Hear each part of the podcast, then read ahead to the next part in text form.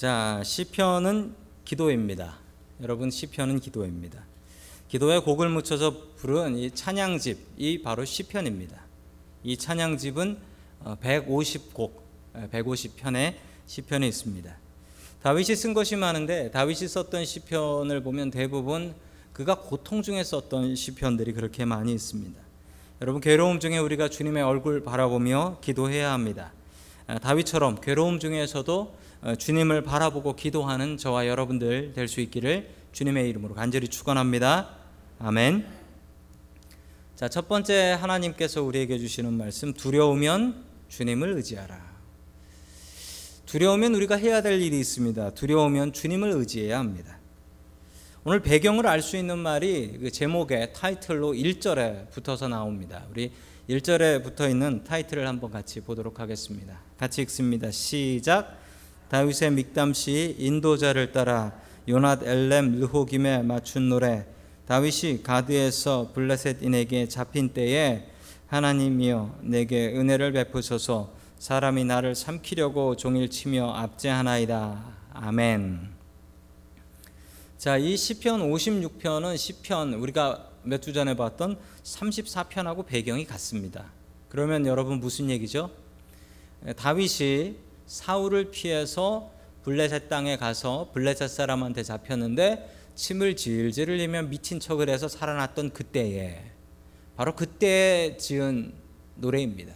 그때 불렀던 노래이고 그때 불렀던 찬양입니다. 자, 그런데 여기서 영 읽어도 알 수 없는 말 하나가 나옵니다. 뭐지요? 예, 여러분 모르시는 거? 요낫 엘렘 르호김. 이거 뭔지 모르시죠? 이거 저도 이거 어, 낯서는 말입니다. 이 사전을 찾아보니까 이게 무슨 뜻이냐면 여러분 영어로 보시면은 영어로는 그 이상한 이름으로 돼 있지 않고 영어로는 저렇게 돼 있어요. 뭐라고 돼 있죠? above, on, distance, oak tree입니다. oak에 있는 즉 무슨 얘기냐면 외딴 나무에 있는 비둘기 한 마리라는 곡조예요. 여러분 이게 무슨 곡조일까요? 외딴 나무 아니 저 비둘기가 왜 고향 떠나서 저 엉뚱한 데서 앉아 있나? 자 이게 누굴까요?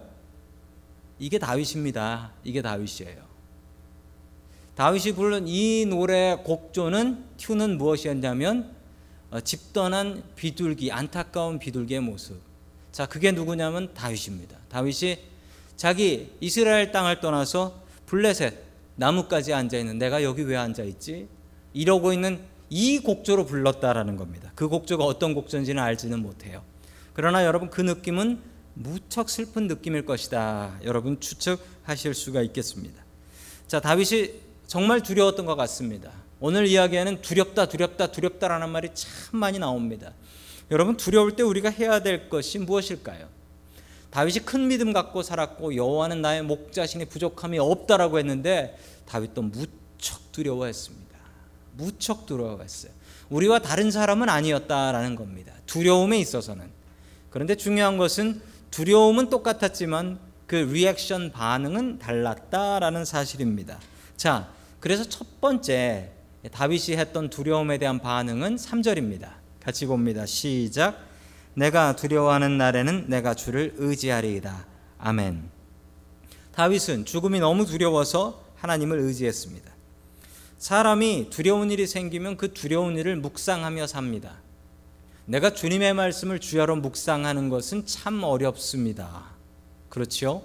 주님의 말씀을 주야 주야 밤낮으로 아침에 일어나면 주님 하면서 일어나고 저녁 때 잠들기 전에 주님 감사합니다라고 눕기는 쉽지 않다. 이건 정말 훈련 많이 받아야 할 수 있는 거다. 그런데 여러분 나한테 암이 생겼다라고 한번 생각해 보실까요? 여러분 그러면 어떻게 되는 줄 아십니까? 이 암 걸리신 분들은 주야로 암을 묵상한대요. 주야로 먹는 것을 먹어도 아이고 이게 내 몸에 좋은 건가? 이거 먹으면 안 되는 거 아닌가? 이 생각만 한다는 거예요. 나쁜 일은 괴로운 일은 두려운 일은요, 여러분 사람들이 훈련하고 연습하지 않아도 주야로 그것을 묵상합니다. 그게 두려운 거예요.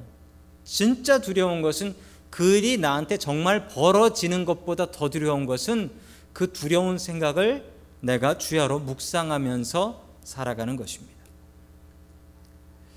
군인은 사기가 중요합니다. 죽을 것을 먼저 생각하면 나 죽는구나라고 생각하면 그 다음부터는 전쟁 나가도 소용 없더라. 여러분 1차 세계 대전 때 있었던 일인데 1차 세계 대전 때 전쟁을 했는데 죽은 군인들을 보니까 죽은 군인들의 총을 보고 놀랐대요. 죽은 군인들이 무서워가지고 총을 못 쏘고 죽은 군인들이 그렇게 많더라. 총을 쏴도 겁이 나서 하늘에 대고 쏜 군인들도 그렇게 많더라. 두려워서, 두려워서. 군인이 두려우면 어떻게 싸울 수 있겠습니까? 여러분 다윗은 그래서 두려우면 어떻게 했다고요? 분명히 확실히 죽는 거거든요. 블레셋한테 잡혔으니까. 골리앗 잡아 죽였잖아요. 자기가 블레셋 군인을 죽였으니 분명히 자기는 죽는 거거든요. 그런데 그럼에도 불구하고 다윗은 그 두려움 속에 어떻게 했다? 내가 두려운 날에 두려워 떠는 날에 내가 주를 의지하리이다. 여러분 두려울 때 해야 될 일은 주님을 의지하는 일입니다. 다윗은 주님을 의지해서 그 전쟁에서 당당히 싸워 이길 수 있었습니다.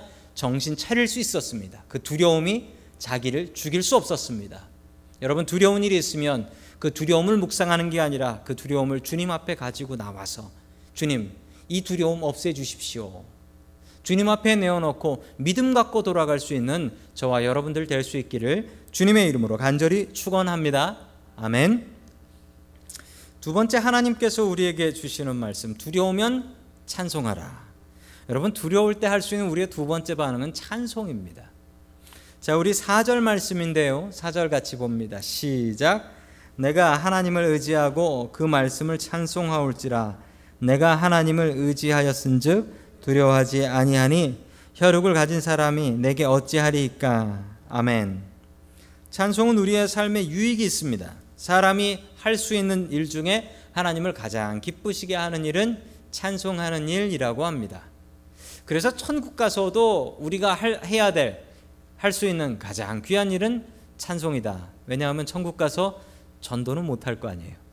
거긴 다 믿는 사람들만 오니까. 천국 가면 할 수 있는 게 찬양뿐이다. 분명히 맞는 이야기인 것 같습니다. 여러분 오늘 하루 동안 여러분 얼마나 많이 찬양을 하셨습니까? 우리 찬양팀은 어, 일찍 와서 찬양 연습을 계속하니까 찬양을 아주 많이 할 수 있어서 참 좋습니다. 아마 성가대는 오늘 끝나고 나면 열심히 성가 연습을 하면 또 찬양 연습을 많이 하게 되는 것일 것입니다. 여러분 찬송은 큰 유익이 있는데 우리의 두려움을 없애줍니다. 두려움을 없애줘요. 아, 저, 저는 개인적으로 무섭고 떨릴 때마다 찬송합니다. 찬양합니다. 그러면 내 마음 속에 있는 두려운 생각들, 잡생각들, 어떻게 어떻게 잘못될 거야라는 그 생각들이 싹 사라지는 것을 제가 느낍니다. 저 어렸을 적부터 그랬습니다. 찬송하면 두려움이 사라져요. 이것은 묘한 경험인데 여러분 이 경험 많이들 가지고 계실 것이고 또 안 계신 분들은 여러분 찬양 많이 하셔서 이 경험을 쌓고 사셔야 합니다. 자, 그리고 다윗이 이렇게 이야기합니다. 혈육을 가진 사람이 내게 어찌하리까? 아멘. 자, 혈육을 가진 사람이 차라리 영어로 보는 게 더 쉬울 것 같습니다. mortal man. 그럼 뭡니까? 죽을 사람이라는 뜻이죠. 죽을 사람이. 죽는 사람이 죽지 않으시는 하나님 앞에서 무엇을 하겠습니까? 수준이 다른데. 수준이 다른데. 나를 죽일 수 있지만 저 사람들이 나를 죽일 수 있지만 사람이 죽이는 것 말고 뭘 할 수 있을까요? 여러분 죽음이 두렵지 않은 사람이 도대체 세상에 무엇이 무서울까요? 여러분 우리가 죽음을 두려워하는 사람이 되어야겠습니까? 죽음이 뭐 아쉬운 일일 수는 있겠지만 여러분 죽고 나면 천국 간다는 믿음이 있는데 죽음이 어떻게 나를 두렵게 하겠습니까? 죽음 이후의 세상이 뭐 나에게 남겨진 가족이 안타깝겠지요. 그러나 그 가족도 하나님께서 책임져 주시지 않겠습니까? 여러분 그 믿음을 갖고 있는 사람이 어떻게 사람을 두려워하겠습니까? 다윗은 두려워하지 않았습니다. 여호와는 나의 목자시니 내게 부족함이 없으리로다. 사망의 음침한 골짜기로 다닐지라도 내가 두려워하지 않는 것은 죽어도 천국 가니까요. 내가 여호와의 집에 영원히 거할지로다. 이 고백이 있기 때문에 다윗은 두렵지 않았던 것입니다. 여러분 다윗 전에 이스라엘 최초의 왕은 누구였죠? 사울이었습니다. 사울과 다윗의 공통점이 있습니다. 솔로몬은 달라요. 솔로몬은 다른데 사울과, 다윗의 공통점은 그 둘은 군인이었다라는 사실입니다. 군인이었다. 군인이어서 전쟁이 나면 자기 백성들 이끌고 군인들 이끌고 나가서 전쟁을 합니다. 여러분 그 당시에는 상비군, 항상 군인이었던 직업군들이 별로 없었습니다. 전쟁이 나면 농부들 데리고 나갑니다. 그러면 막대기 들고 온 사람이 있고 곡괭이 들고 온 사람도 있고 돌 들고 온 사람도 있고 이렇습니다. 이런 군인들 데리고 나가서 이 블레셋 군인들하고 싸우면 어떻게 될까요? 여러분 미칩니다. 미쳐요. 우리 노숙인 봉사 하러 나가면요, 우리 노숙인 봉사 그 받으시러 오시는 분 중에 이렇게 이야기하시는 분들이 많습니다. 나 원래 군인이었습니다. 군대 군대 제대했어요. 그런 분들이 노숙 생활 많이 합니다. 희한하지요? 여러분 군대 갔다 오면 베네핏 많다고 소문 났잖아요. 직업도 구해주고. 그런데 왜 그렇습니까? 외상후 스트레스라는 게 있지요. 큰 충격을 받고 나면 사람이 미쳐버리는 겁니다. 그게 드문 일이 아니라는 거죠. 우리 주변에도 많이 있다라는 사실입니다. 여러분 사울이 미쳤습니다. 왜 미쳤는지 아십니까? 전쟁터 나가서 전쟁 싸우다 보면 사람 그렇게 되는 거죠. 그런데 다윗은 안 미쳤습니다. 죽을 때까지. 왜 안 미쳤을까요? 여러분 그는 두려움은 하나님을 찬양했는데 그 찬양했던 그 찬양들이 시편에 적혀 있어요. 시편의 대부분이 다윗의 찬양입니다. 그 찬양의 대부분의 주제는 하나님 두렵습니다. 하나님 무섭습니다. 이걸 노래로 만든 거예요. 그리고 맨 마지막은 하나님을 의지하며 승리하겠습니다. 이렇게 끝이 나요. 여러분 다윗이 미치지 않았던 이유는 다윗이 끝까지 견딜 수 있었던 이유는 찬양 때문입니다. 여러분 찬양은 열심히 배우셔서 열심히 하시고 열심히 들으셔야 하고 여러분의 차에는 찬양이 흘러나와야 됩니다. 여러분 찬양하면 두려움이 사라집니다. 여러분이 두려우실 때 다윗처럼 찬양으로 두려움을 물리칠 수 있는 저와 여러분들 될 수 있기를 주님의 이름으로 간절히 축원합니다. 아멘. 마지막 세 번째로 하나님께서 우리에게 주시는 말씀은 두려우면 주님 앞에서 울라라는 말씀입니다. 두려우면 주님 앞에서 울라.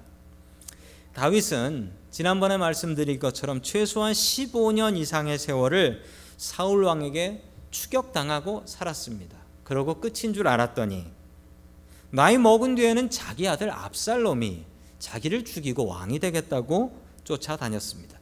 인생의 많은 시간을 도망자로 보냈다라는 말씀입니다. 여러분 남자가 어떻게 울 수 있겠습니까?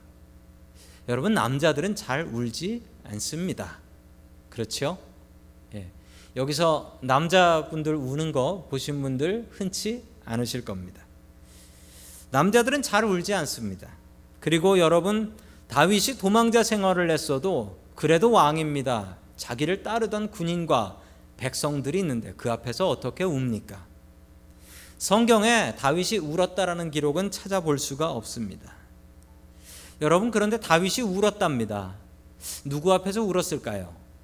바로 하나님 앞에서 눈물로 기도를 했습니다. 기도하면서 안 우는 것이 이상하지요. 기도하면서 안 우는 것이 이상하지요. 자, 우리 8절 말씀을 같이 보겠습니다. 8절입니다. 시작. 나의 유리함을 주께서 계수하셨사오니 나의 눈물을 주의 병에 담으소서 이것이 주의 책에 기록되지 아니하였나이까. 아멘. 나의 유리함을 유리함은 나의 방황한 것을 내가 방황한 것을 주님께서 모두 다 기억이 아니라 계수하셨대. 계수하셨다. 여러분 개수가 뭡니까? 돈 세는 게 개수예요. 개수. 헌금 세는 분들을 개수위원이라고 해요. 여러분 헌금 셀 때 1센트 틀리면 다시 셉니다. 그리고 그 1센트까지 완벽하게 적어야지 집에 갈 수 있는 겁니다. 주님께서 나의 이 고통을 어떻게 하셨다? 개수하셨다. 기억하신 게 아니고요. 개수하셨답니다. 개수하셨다. 완벽하게 세셨고 그것을 기록하셨다라는 겁니다.